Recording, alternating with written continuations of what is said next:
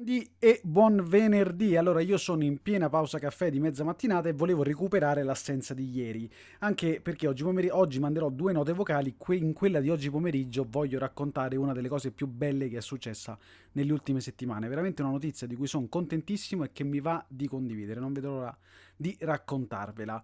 Eh, stamattina invece volevo raccontarvi un paio di cose che mi sono successe ieri perché è uscito l'articolo su Senza Filtro, l'intervista al professor Giordano, ve ne ho parlato un po'. È interessante intanto un po' di backstage, erano 56.000 battute, sono dovuto arrivare a 10.000 e è stata una sforbiciata che veramente non ha fatto prigionieri, diciamo, e quindi tante parti interessanti dell'articolo se ne sono andate.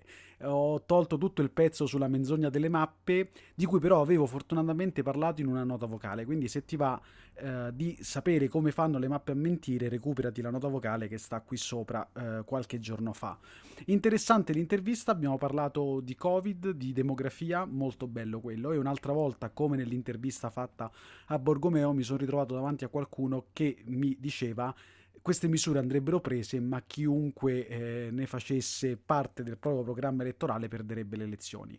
Con Borgomeo ci riferivamo al capitale sociale e il terzo settore nel sud, con Alfonso Giordano invece abbiamo parlato di demografia, come si fa ad aumentare la demografia. Lui diceva che le politiche sulla natalità sono importanti, ma sono talmente tanto a lungo termine perché danno effetti almeno tra due generazioni che bisogna farle in modo strutturato e di certo non si possono fare improvvisate. Mentre alzare l'aspettativa di vita media di una persona, cosa che tutte le persone intelligenti vorrebbero, si può fare in maniera scientifica, quindi welfare, misure sanitarie, pensioni, eccetera, eccetera. Innalzare la natalità è molto più complesso anche perché è un qualcosa che eh, tocca molto più direttamente la volontà delle singole persone. Abbiamo parlato di muri poi perché eh, i muri quando è caduto il muro di Berlino erano una quindicina all'incirca, sembrava con la caduta del muro di Berlino che fosse finita l'epoca delle divisioni e delle barriere, in realtà ad oggi i muri sono più di 70, allora cercare di capire un po' perché il muro fa sentire tutelato e perché effettivamente ce ne sono così tante. E poi ovviamente abbiamo parlato di barriere mentali, che sono quelle forse un po' più difficili da sconfiggere, ma io vi sto raccontando tutto l'articolo e se continuo vi tolgo la curiosità di andarlo a leggere. Quindi il link è qui sotto, secondo me è una bella chiacchierata quella che ci siamo fatti, nonostante l'argomento, la geopolitica non sia proprio casa mia, però è uscito qualcosa di interessante, proprio che orbitava intorno al concetto di confine.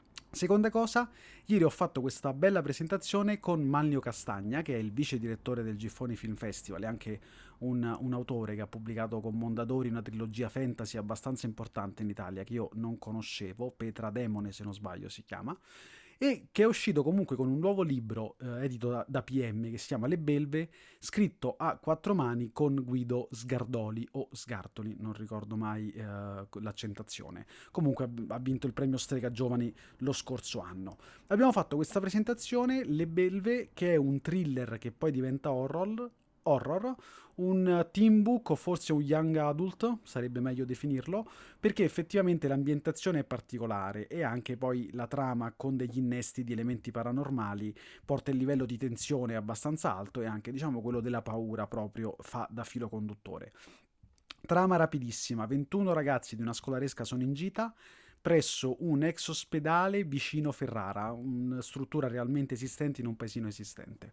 Contemporaneamente un gruppo di tre ladri improvvisati decide di fare un colpo all'ufficio postale, colpo che va male, i ladri scappano nell'ex ospedale, trovano la scolaresca con il, l'insegnante e la guida turistica, per contrastare la polizia decidono di prendere tutti come ostaggi.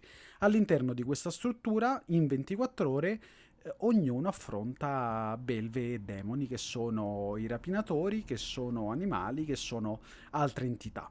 E nonostante l'inizio sia un po' stereotipato, poi in realtà quello che succede dopo è decisamente interessante perché intervengono delle dinamiche molto curiose di memoria e di lotta contro il passato e quindi anche continui flashback, diciamo, di questi ragazzi che ci proiettano nella loro vita. Di storia non è che succede granché, ma c'è ehm, character driven, si direbbe, no? Cioè orientato, scolpito sul personaggio, un romanzo scolpito sul, su, sull'evoluzione dei personaggi. Ecco, è un po' come tutti questi ragazzi cambiano e anche i rapinatori, a dir la verità, nel corso del, dello svolgimento dei fatti.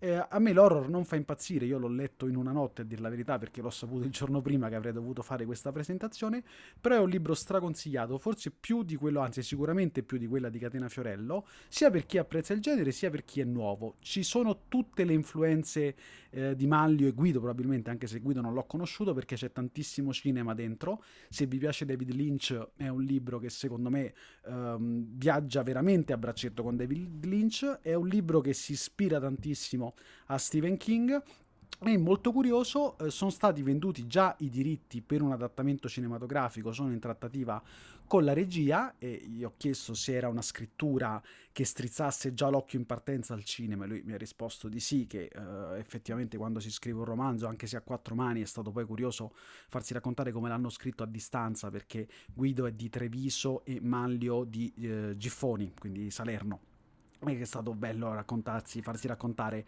come l'abbiano scritto su Google Drive e quindi l'uno vedeva in diretta l'altro che aggiornava e continuava la storia. E, ehm, quindi sì, eh, è una scrittura che strizza l'occhio alla cinematografia, ma ancora di più ai videogiochi. Quindi da eh, libro Le Belve potrebbe addirittura nascere un videogame, e perché con l'ottica della gamification, con eh, anche questo disegno dei personaggi, sicuramente si presta tantissimo. Nota curiosa sulla presentazione di ieri, il pubblico era all'interno di un evento, eh, di un sottoinsieme di questo festival dedicato ai ragazzi, il pubblico era di bambini. Quindi nonostante il libro fosse eh, sia per mm, ragazzi diciamo dai 14 anni in su, se vogliamo, un po' tipo Stranger Things per intenderci, o Le Revenant. E il pubblico era di bambini e quindi ci siamo ritrovati inaspettatamente a parlare di paura con i bambini. Inutile dire che ne è uscita roba decisamente interessante perché poi quando si scomodano questi concetti grossi e li si danno in mano ai bambini escono fuori delle visioni molto molto belle dei temi come la paura e di come la paura possa, la paura uh, finta, la pa- no, non finta, la paura raccontata, quella dei romanzi, quella dei film, possa esorcizzare la paura reale. E niente, per stamattina è tutto, mi sono dilungato anche oggi, ti lascio il link qui sotto dell'intervista e uh, del libro, ma soprattutto ci sentiamo tra un po' oggi pomeriggio perché voglio assolutamente raccontarti di questa cosa che sta nascendo. A più tardi, ciao!